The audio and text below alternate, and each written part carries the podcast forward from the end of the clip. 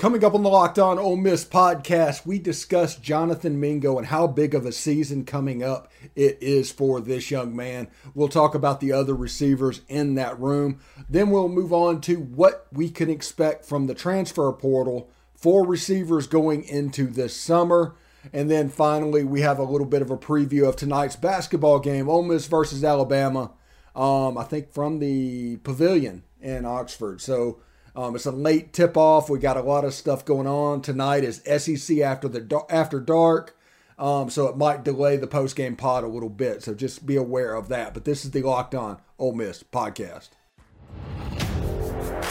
You are Locked On Ole Miss, your daily podcast on the Ole Miss Rebels, part of the Locked On Podcast Network. Your team every day.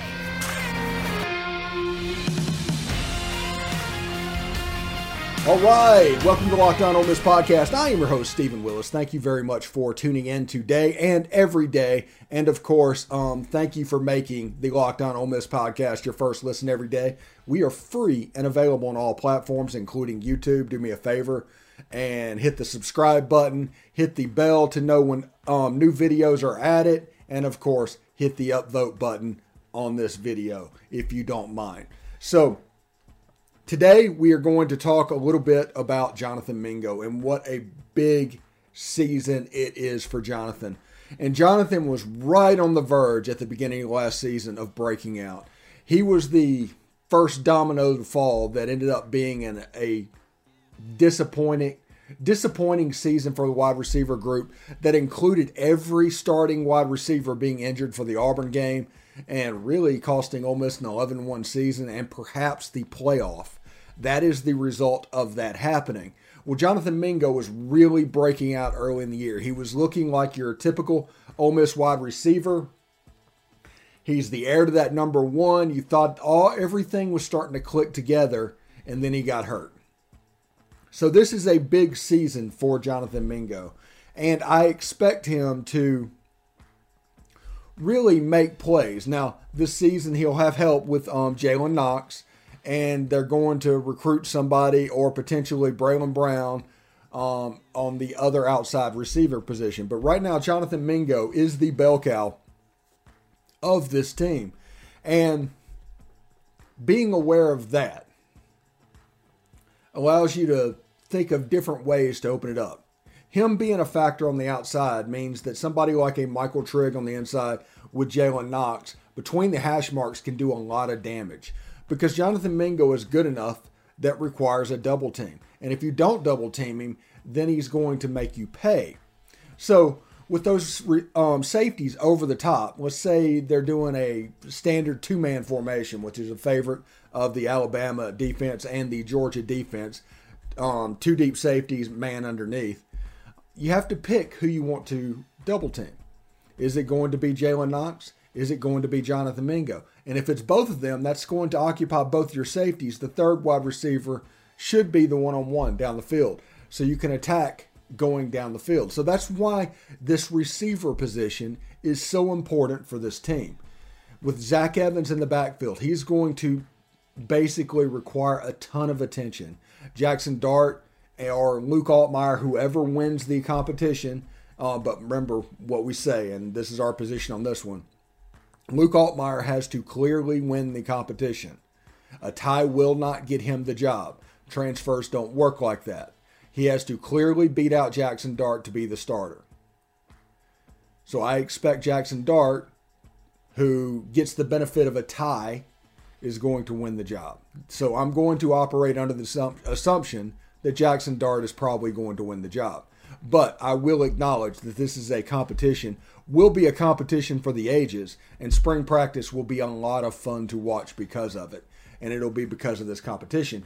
And that competition will be going on with these receivers that are already in house the Braylon Browns, the Brandon Buckhalters, the JJ Henrys, the Jalen Knox, the Jonathan Mingo, um, that will allow them to build a little bit of rapport before the transfers come in and before the season starts. It gives them a little bit of a head start, and that is something to see. But I'm really looking forward to Jonathan Mingo this season.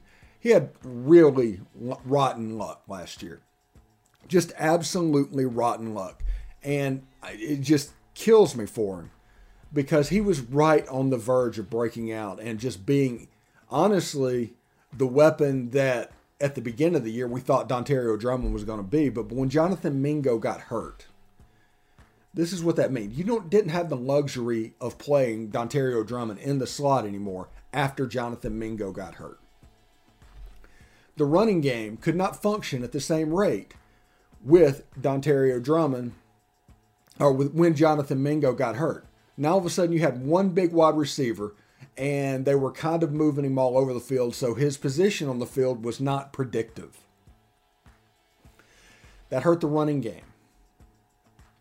The running game being hurt hurt Matt Corral, who was himself hurt.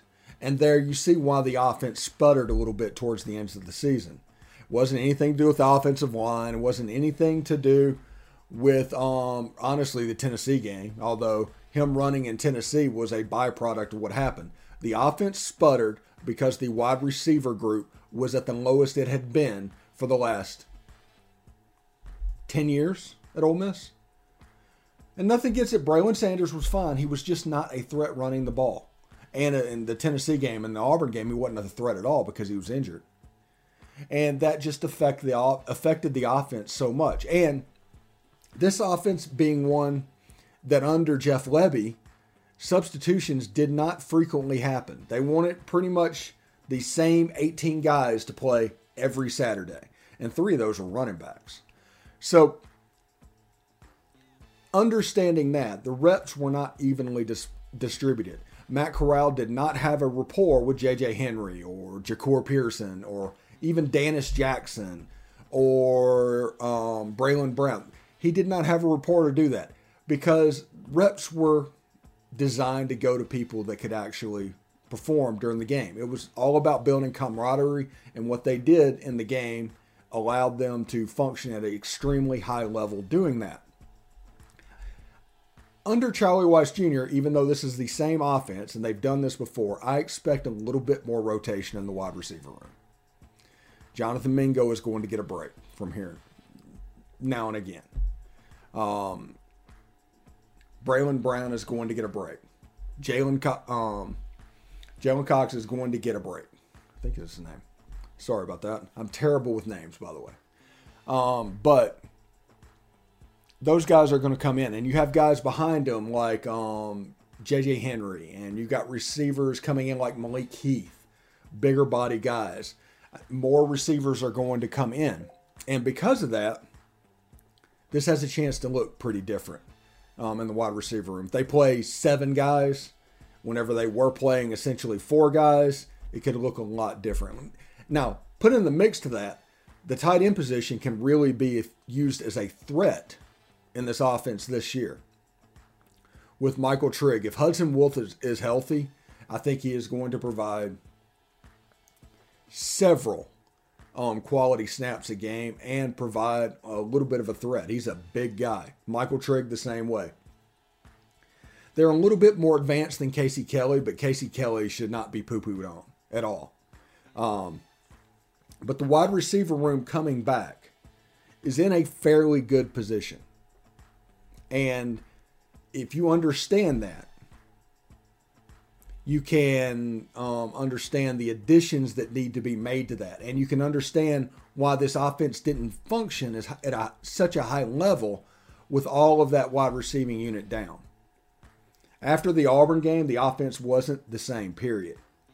Matt Corral wasn't the same. The running game wasn't the same. The offense didn't look the same. It wasn't because of the offensive line, it was because on the outside, injuries happened. And because of that, you had a 180 pound guy on one side and a 160 pound guy on the other side trying to block downfield in the run game. And that kind of messed up an offense that is equal. Every play has a um, either run or pass tag to go on what was originally called. It's the reason this offense is 60% run.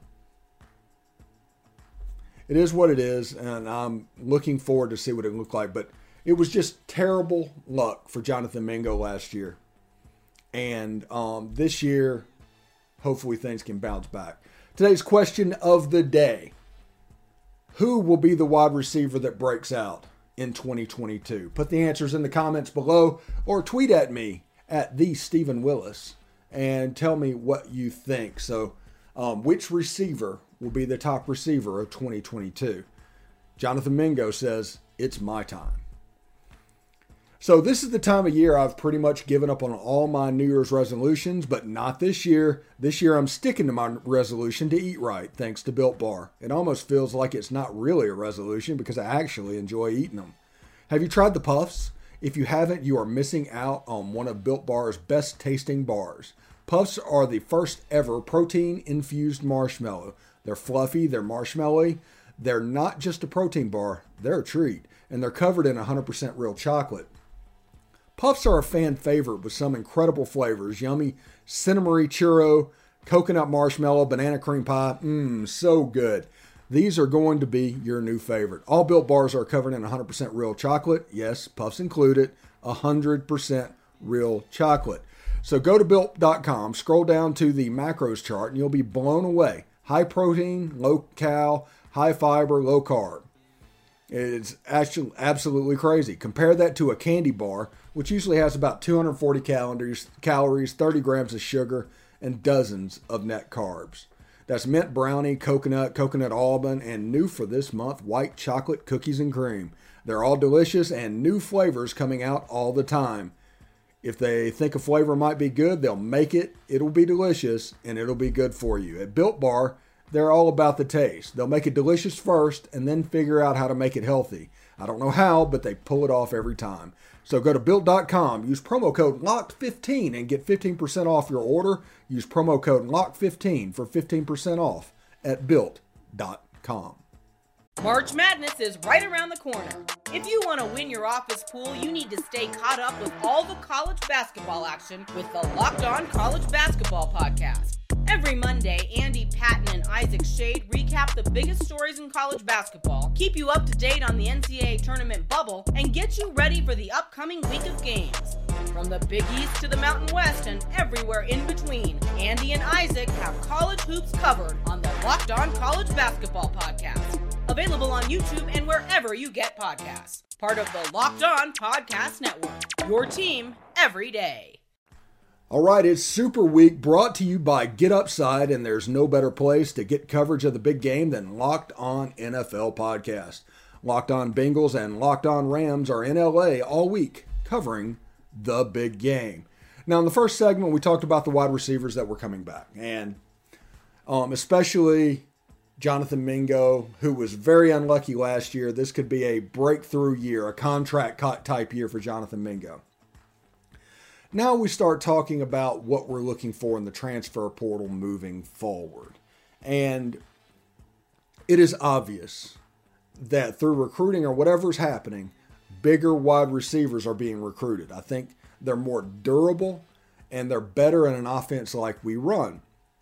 So that works out for them. So Malik Heath from Mississippi State, they can't sign him, um, and roll him until June 1st because of a tampering ruling way back with Fab Lovett and Jerry and Jones, and that's fine. But he's a big bodied wide receiver. And I've seen people discussing it either way. Was he Mississippi State's best receiver? Was he not? No, he was not. Malachi Polk was their best receiver. Um, is he going to be asked to be the best receiver on Ole Miss's team? No, he won't even be close to being asked to being the best receiver on Ole Miss's team. We're talking the fourth or fifth wide receiver. But what he will provide is a big body in the run game that is going to be going to help Zach Evans. I've said over and over again, I think two videos in a row, I talked about this offense being one that is going to run through Zach Evans. It's going to run through your best player. Lane Kiffin sets that up all the time. With that being the case, I expect this offense to run through Zach Evans. Lots of play action passes for Jackson Dart or Luke Altmyer. Um, going out to Jonathan Mingo or whoever's out and about, Michael Trigg, um, Jalen Cox, um, any of those, uh, it's going to work out, but it's going to start first and foremost with Zach Evans. So Malik Heath is coming here to Ole Miss to be a big body on the outside. He's 6'3, 215 pounds, 220 pounds, and he is going to be a physical nightmare for whoever is back there in the back seven trying to cover. See, one of the untold stories of these spread offenses that have overtaken college football right now is the fact that big wide receivers have become the key to breaking down smallish, faster defenses. So whenever you have safeties that are six foot six one, 200 pounds, and your wide receivers are six three, 220, you have a net advantage in the run game. And that's the reason some of these spread offenses can run the ball so well, is because those wide receivers can block so well downfield. Whenever Ole Miss gets it going and they start recruiting, you're going to have 220 pound wide receivers on the outside. You're going to have a slot receiver that's a little bit quicker, um, probably in the Elijah Moore um, mold. And you're going to have somebody like Michael Trigg or um, Hudson Wolf that's 245, 255 pounds in the middle. And their whole goal is to block downfield. So if you can scheme past the first level and get into the second level where a linebacker is usually taken off the field for a defensive back, you have a size speed advantage over the defense. The hard part is getting to that level.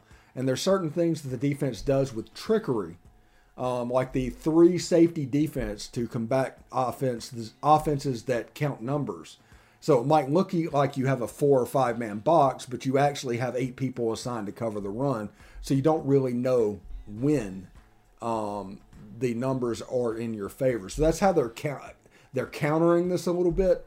But these bigger wide receivers are going to help you block downfield. But I these three safety defenses, I mean, it's, it's quite good actually. What Ole Miss did last year was fantastic. Everybody talks about the three two six. It, it was really, really quite good, and I was very, very impressed with that. So, if we look at the transfer portal, if we look at the transfer portal, I expect Ole Miss to sign Deion Smith. The rule is SEC to SEC, you have to be in the portal before February 1st.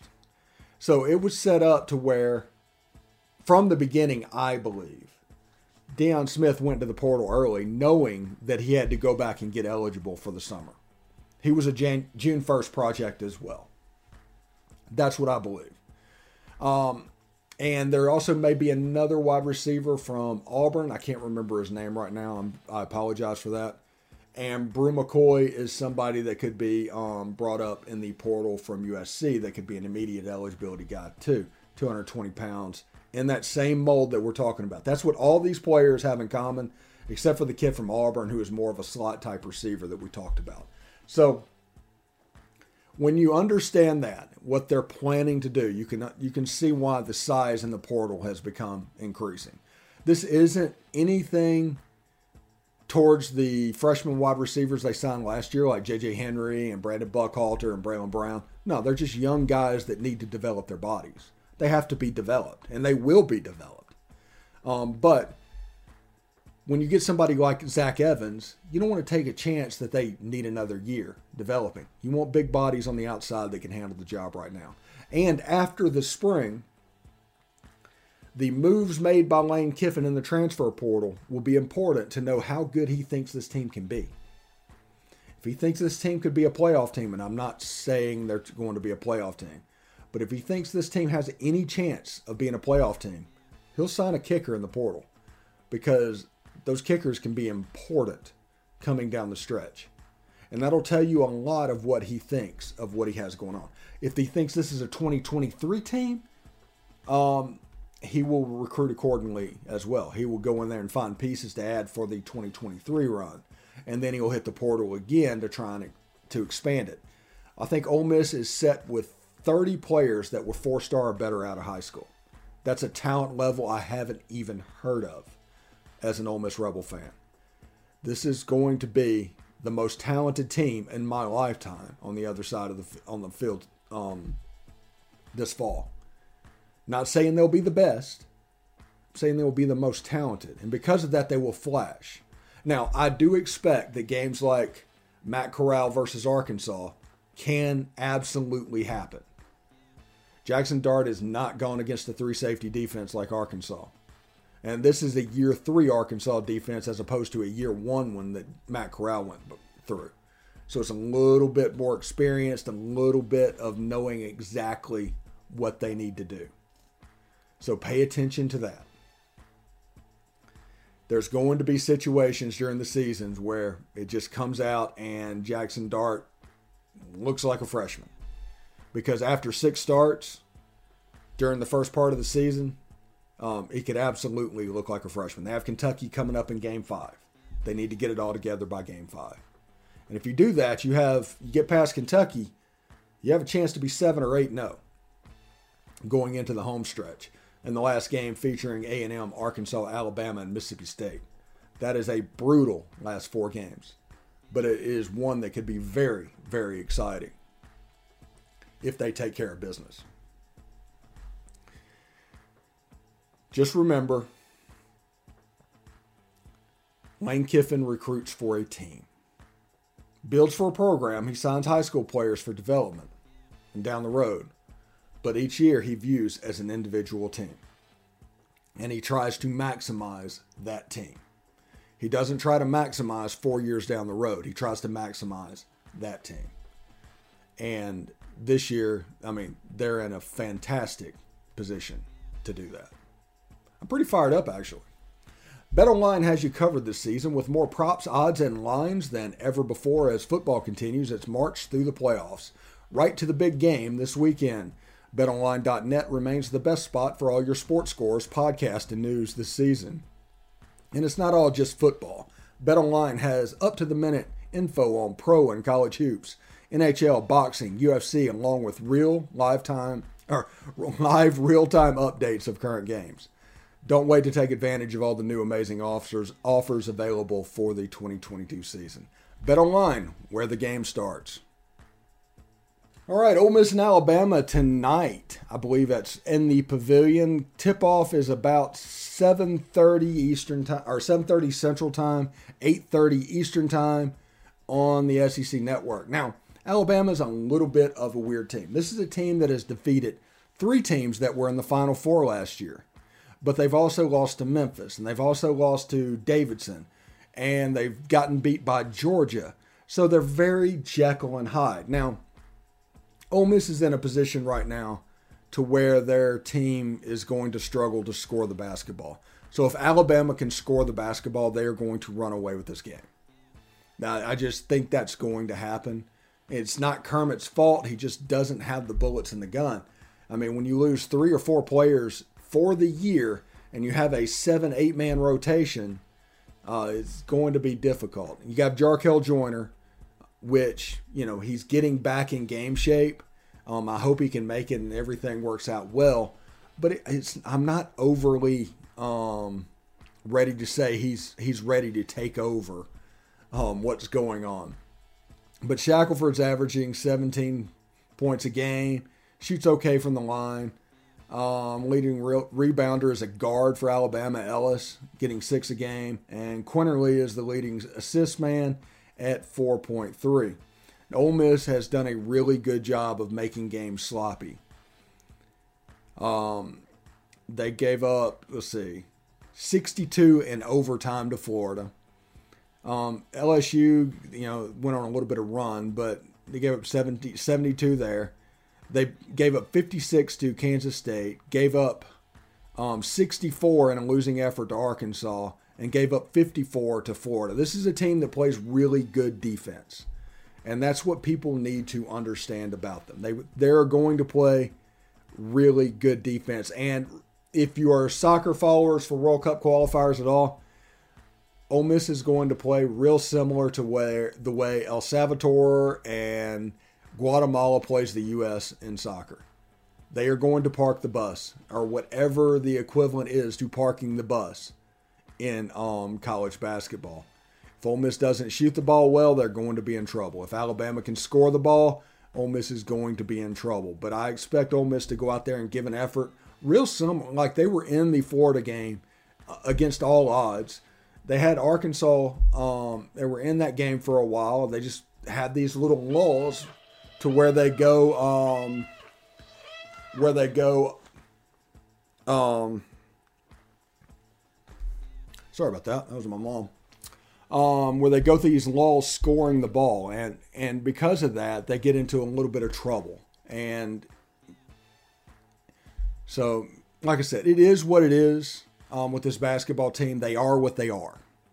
And tonight, just expect if Alabama score, can score the ball or Ole Miss doesn't shoot the ball well, there's not really a way home for Ole Miss. Ole Miss will make it ugly. They will park the bus. They will try to make this as choppy of a game as possible. And because of that, you're going to see basically a hard to watch game. But we will see what happens. Jarkel is going to be a game closer to get, um, game shape. And because of that, there's a score that's in the future that can happen. But until then, Jarkel might score early, but he might get into trouble or in the second half is with, with his legs going out. So just be aware of that. But tonight, Ole Miss Alabama from the Pavilion on the SEC Network, um, 8:30 Eastern Time, 7:30 Central Time. Also tonight, SEC After Dark on the Y'all's Conference YouTube channel or my Twitter feed. You can watch it there. We will be talking about the SEC. I've got Corey Burton from the Believe in Georgia Dogs show. I've got Jake Thomas from the Tide Talk podcast, and I've got Jeb Beecham, um, Tennessee super fan, to where we can just talk about the conference. We're going to talk a lot about Bryan Harsin and what's going on at Auburn. Um, also on the Y'all's Conference Network, you can see um, playbacks of the Best of the West show on Tuesday night. Um, that live stream and you can catch a replay of the Beast of the East, which is the Monday live stream. So we do live streams on Monday, Tuesday, and Wednesday night that you can partake of. You got this um, beauty every day, but it's a way that we can get as much content to you as possible. Because at Locked On Ole Miss, we are really invested in commentary and perspectives. We are not a news organization. If you need a news organization, if you're addicted to the drama, we can direct you that way. Um, but if you just want to know what you need to know about Ole Miss sports, we will let you know.